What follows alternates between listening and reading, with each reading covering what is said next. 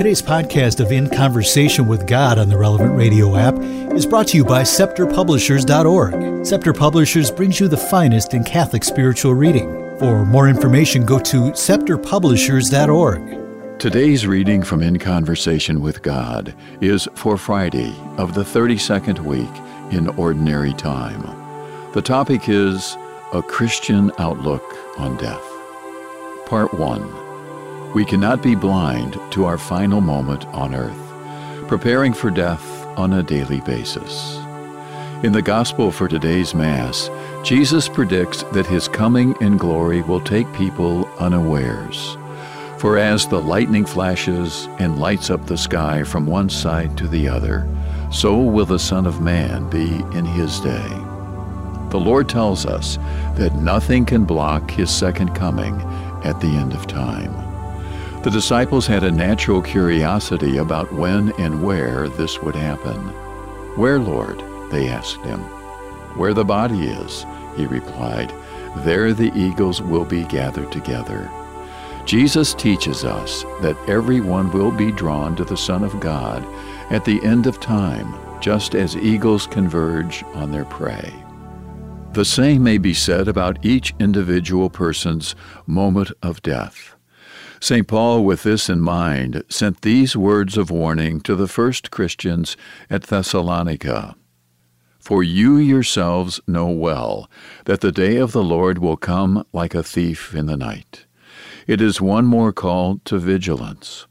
We cannot be blind to our final moment on earth, the day of the Lord, when we will meet God face to face. St. Augustine has written that the Lord keeps the circumstances of his coming hidden so that we may be always on the alert. There are certain environments today where it is not so easy to speak about death and dying. The very mention of the subject is regarded by some as a sign of bad taste. Nevertheless, it is the certainty of death that illuminates our life the Church invites us to meditate frequently on the inevitability of our death, so that we will not be taken by surprise when our time comes. Pagan culture would have us live as though death were a distant mirage, something that only affects other people. Regrettably, many who consider themselves good Christians can be unduly influenced by such a seductive approach to life. They are led astray because they have failed to come to terms with the real meaning of death. Rather than see death as a friend or even as a sister, they view it as an enormous catastrophe, as something that will undermine all their worldly hopes and accomplishments. This earth-bound approach explains why death has to be put in the closet, as it were. It is too uncomfortable a subject to deal with. Instead of looking upon death as the key to the fullness of life, the tendency is to see it as the end of the road, the checkout counter on what is for them a kind of terrestrial shopping spree. These misguided people have lost sight of the fact that every man is in possession of an eternal soul. Death is nothing more than a change of lodging. The liturgy often reminds us of this in truth. Vita mutatur non tollitur. Life changes. It is not something we are deprived of. Christians believe that death represents the end of an earthly pilgrimage. Believers prepare for death on a daily basis. It is through the sanctification of ordinary realities that we will win heaven as an eternal reward. The Christian who behaves accordingly will not be alarmed by death's arrival. He will have been patiently readying himself for this definitive encounter with the Lord. In the words of St. Cyprian, death is a stepping up into eternity after we have run in this earthly race. In the words of St. Josemaria, if at any time you feel uneasy at the thought of our sister death, because you see yourself to be such a poor creature, take heart.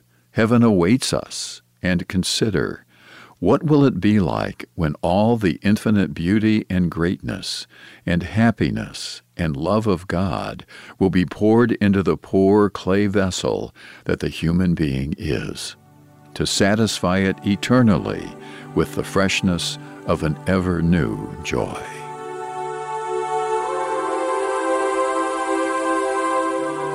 Part 2 Death acquires a new meaning with the death and resurrection of Christ. Sacred Scripture expressly teaches us God did not make death, and He does not delight in the death of the living. There was no such thing as death, with all its pain and suffering, before our first parents committed the original sin. The rebellion of our first parents led to the loss of this preternatural gift. By his disobedience, Adam lost his friendship with God and the gift of immortal life. Since that time, our passage to the house of the Father, our final resting place, takes us to this fateful gateway, the moment when we depart out of this world to the Father. Jesus Christ abolished death and brought life. He removed the essential evil from death and gave it a new meaning, making death into a stepping stone to life. His victory is shared by all who believe in him and participate in his life. The Master has told us, I am the resurrection and the life. He who believes in me, though he die, yet shall he live, and whoever lives and believes in me shall never die. Death is the enemy of the natural life of man.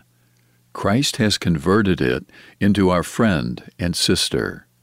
Though the human person suffer defeat at the hands of this foe, he or she can in the end be triumphant thanks to Christ's immortal sacrifice.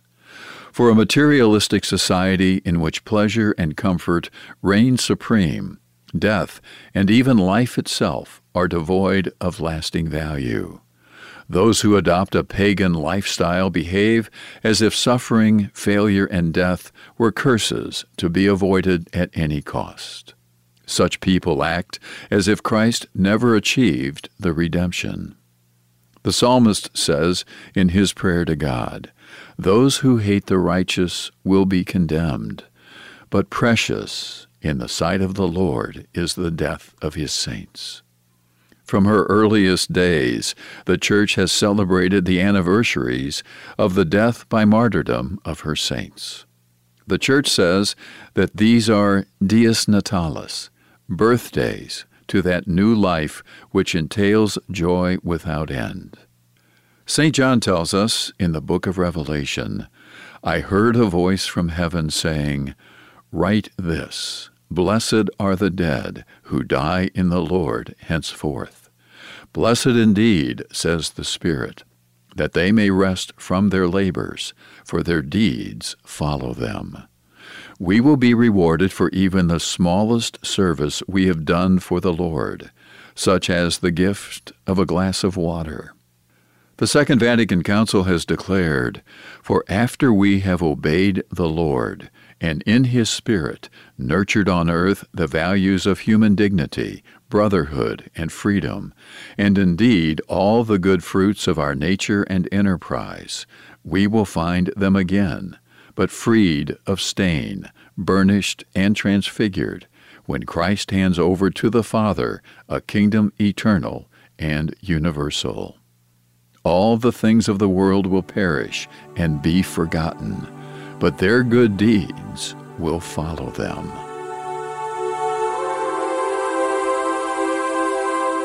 Part 3 What we can learn from the reality of death.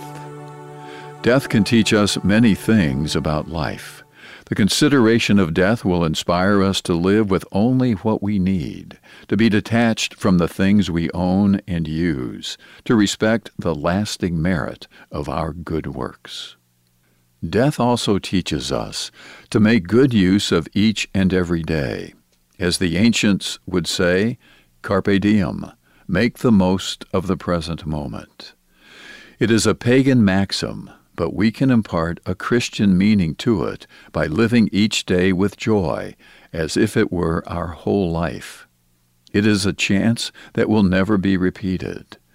During our examination of conscience, we can please Almighty God with a quantity of our acts of love, aspirations, dealings with our guardian angel, favors on behalf of others, the quiet fulfillment of our duties, our struggle to be patient, perhaps.